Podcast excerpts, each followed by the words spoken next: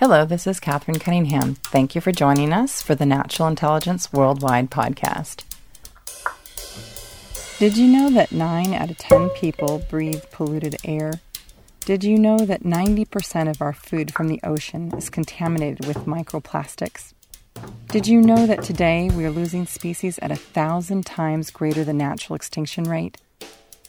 According to Inger Andersen, former director of the IUCN and recently appointed executive director to UNEP, the UN Environmental Program, there is a direct correlation between our personal health and our planetary health. That means that sustainable living must translate into protecting not only our personal health, but the health of individual species, their communities, ecosystems, and the entire biosphere. In our rich conversation, Inger and I explore what cities will look like in 2030 when they're green and biodiverse. We talk about what we do in our personal lives to review our own nature footprints. We talk about the need to have clear, measurable, science based targets for evaluating our global nature footprint and for framing a new deal with nature. Sustainability is the name of the game, and none of the 17 UN Sustainable Development Goals can be delivered without investing in the integrity of nature and our Earth systems. So let's listen to our interview and hear more what Inger has to say. I am here with Inger Andersen. Good morning. Good morning. Thanks for being here. It's so, pleasure. so present in the public consciousness now, or in the international dialogue, is this, this focus on populism and how people, countries are, are turning inward in everything that is important to them is, is focused on what's happening in my world, my life. What role does nature have to play in this, this conversation? Is anyone really putting nature on a priority, or is it really on the bottom of the list and we're not really? Well, I'd say probably isn't at the bottom of the list, but it isn't necessarily at the forefront either. What we're seeing is in turning inward in countries. People are concerned about being left behind. The proverbial rust belts of this world have other concerns jobs, opportunities, incomes, the future. And that's fair enough. But what we need to think about is how will those jobs be sustainable? How will we ensure that we have a future for this planet? How can we make sure that my job as a farmer is secure if I don't have bees and insects that will pollinate my fields? There's a reality to this. How can I make sure that my children is healthy if more than 90% of the water in my country has nanoplastics in it? These are the realities. And so what we're discussing here is how to step up and create a greater awareness around environmental imperatives. And it's interesting because if you think back like four years, who was talking about oceans? Who was talking about plastics? Nobody. Well, we've seen a tipping point, and that's very, very good. Ditto for climate. What caused that awareness of climate? Well, obviously Al Gore and his activism, his movie, but also the floods, the fires, the inundations, the droughts. These are the realities that hit home. So there is an awareness, and it's interesting. Even the Gilets jaunes, the yellow jackets in France, one of their demands, which has not been reported, is phase out and ban all plastic bottles. So you see a sort of interesting mix of populism, and we need to avoid being perceived as elites. We need to be telling the message that be out a working environment, you don't have a future. We in the International Union for Conservation of Nature, that's what we work on. And in 2020, in our Congress, which will happen in Marseille, we will bring together between 10 and 20,000 people who will work on these issues. And the primary issue is to understand that in most cities in the world, 9 out of 10 people breathe in polluted air in much of what we, the drinking water, as I said, in most industrialized country, more than 90% of it has nanoplastics, these microscopic pieces of plastic, that we are losing species a thousand times the natural extinction rate. So there's a reality here. That's the awareness we need to create. What's fascinating about what you're saying is that in both the plastics issue and the microplastics, and then also in the air pollution topic, what really has resonated with people is this, this response to oh, my own health. And so, planetary health and uh, my own personal health. How important is, is making this link to my individual self? Within this larger ecosystem, how important is that to the narrative? It's absolutely critical. If we think about it, our health, there's some interesting, interesting facts. If you are exposed to greenery, your metabolism slows down, your stress level goes down, your heartbeat slows, you're in a better place. There are doctors now who prescribe RX Nature. You come in with diabetes or cardiovascular, obviously, you probably need to move. If there is obesity, you need to be more mobile. But you come in with stress, depression, and other diseases which unfortunately are plaguing our societies very much then also nature is part of it. And it's our disconnection from nature. Today, 54% of the world's population live in cities. By 2036, we'll be more than 70% living in cities. How do we construct those cities? Will they be green? Will they be biodiverse? Biodiversity, this web of species in our world and our planet, is a connection that enable to produce the water we drink, the air we breathe, the food we eat. And whilst we can say, oh, well, we lost one toad in one particular ecosystem, so what? We can't because we know that it's kind of the integrated insurance policy for our world as we know it. So, species protection and ecosystem protection and planetary protection and yours and my health right. are all connected. So this is actually going beyond natural capital and necessarily finding just the, the value proposition for individual species and their value proposition to different business interests. And so, in a sense, it really goes to looking at the integrity of the ecosystem and supporting the ecosystems for their own systemic Absolute health. And to David Attenborough's comment, there's so many species that go undiscovered. There's so many opportunities for biomimicry, learning from nature to design forward a mm. positive future, and yet we have to make sure that we protect the Absolutely. ecosystem. So I know that in the framework 2020 going forward, that there's a focus more not just protecting individual species, but looking at maintaining the integrity of the ecosystem. Can you speak on that? Precisely. And so, what we have, we are lucky to have gotten the Paris Agreement and we got the world to agree and we know what we have to do on climate change. Now, for biodiversity, we're working for nature. We're working on some targets and those targets will come to an end. The target goal is 2020. But looking beyond 2020, we need to come up with some clarity around how we measure how we're doing.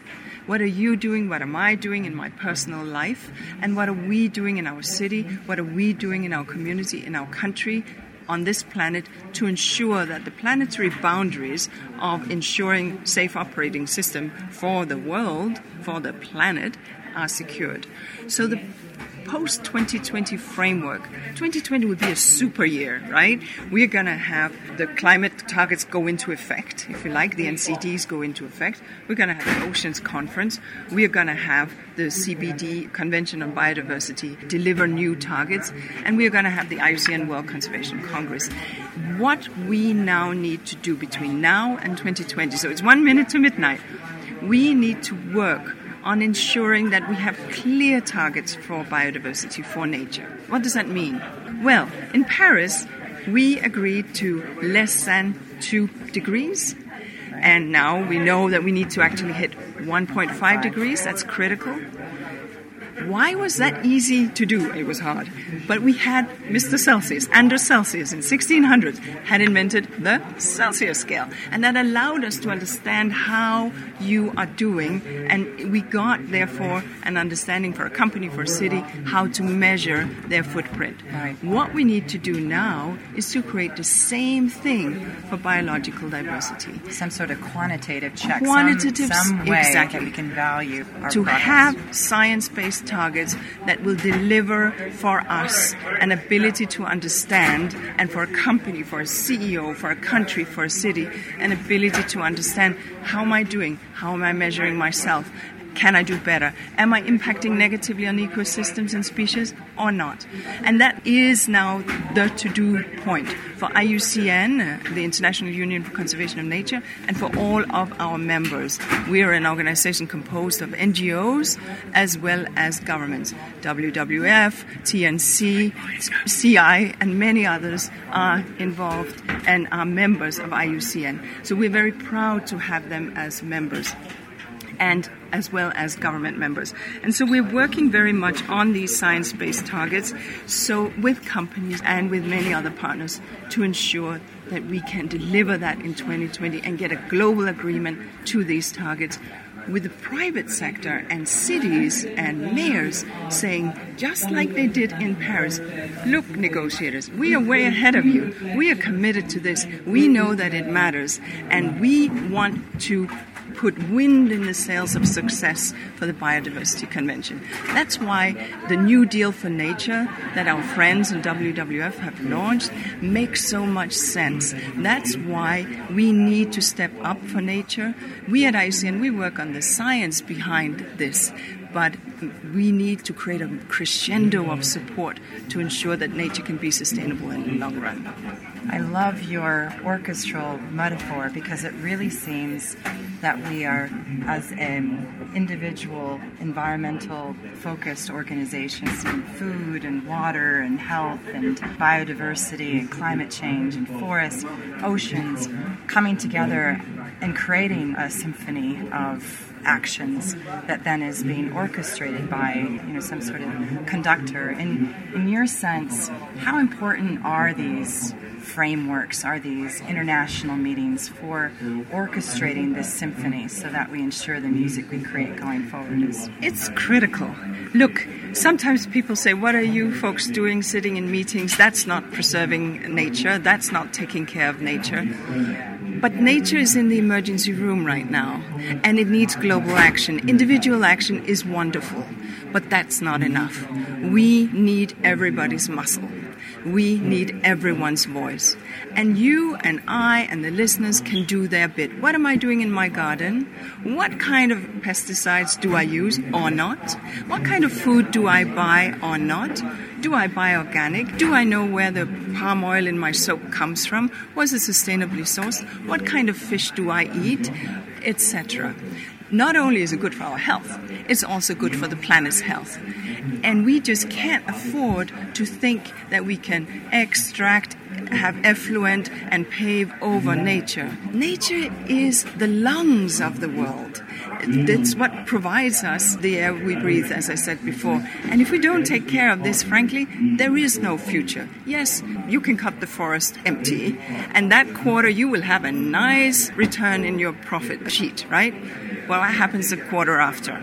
So, sustainability is the name of the game, which is why the world came up with the Sustainable Development Goals. These 17 goals that packs into this the fact that you need to reduce poverty, you need to educate all the girls and give them chances too in life, you need to have good health. If you don't have the infrastructure you need to get your goods to market, to be safe, to have hospitals, to have energy, you need that too. But none of that can be delivered without a healthy nature. If you like, the SDG that deals with climate, the SDGs that deals with fresh water, the SDG that deals with life on land, life underwater, marine life, each of these are the very underpinning for you and me standing on this good earth and for the way we live. Without that, how will you even have economies that work, that can tax, have education, have health, have infrastructure? Is not going to work. Which is why investing in nature is so critical and investing in the safety of the Earth's planetary systems to allow us to continue to exist. Sometimes I say, you know what? Nature will be just fine. We might not be so fine if we continue down this road. Nature might be a little weedy for a few millennia or a few hundreds of thousands of years, but nature will survive. CI, one of our IUCN members, have done these beautiful series about the voices of nature, when nature speaks to us and tells us that she is not happy with what we're doing. And those voices of the nature is exactly it. Nature will be there. It just won't necessarily involve us, which is why we need to ensure to protect it. Nature is fundamental to the entire framework, to the entire Sustainable Development Goal 17 goal structure, and that we can't achieve any of these goals unless we keep ourselves focused on how we are impacting our natural world. That's right. We all have a role to play, and um, we need the voices from the bottom. I had the opportunity to speak with kids this time around, and their voices, this is their future. We've messed up their planet, right? We just borrowed it from them So we need the voices from the from the from the communities, but we also need to ensure that the frameworks, the commitments, the regulations are in place to land on that planetary safety, to ensure that we get a new deal for nature, and to ensure that uh, when we get to 2020, we get ambitious, clear goals against which we can all measure ourselves. That's the target, that's the thing we have to do, and there's no delaying this priority. Thank you so much. Thank you.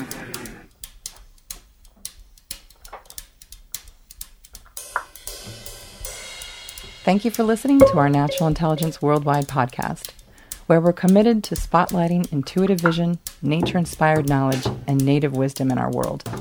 You can find us at naturalintelligence.com forward slash worldwide. There, we have a growing portfolio of podcasts with world leaders on nature, sustainability, climate, and tech for good. Thank you for awakening natural intelligence in the world. Have a beautiful day.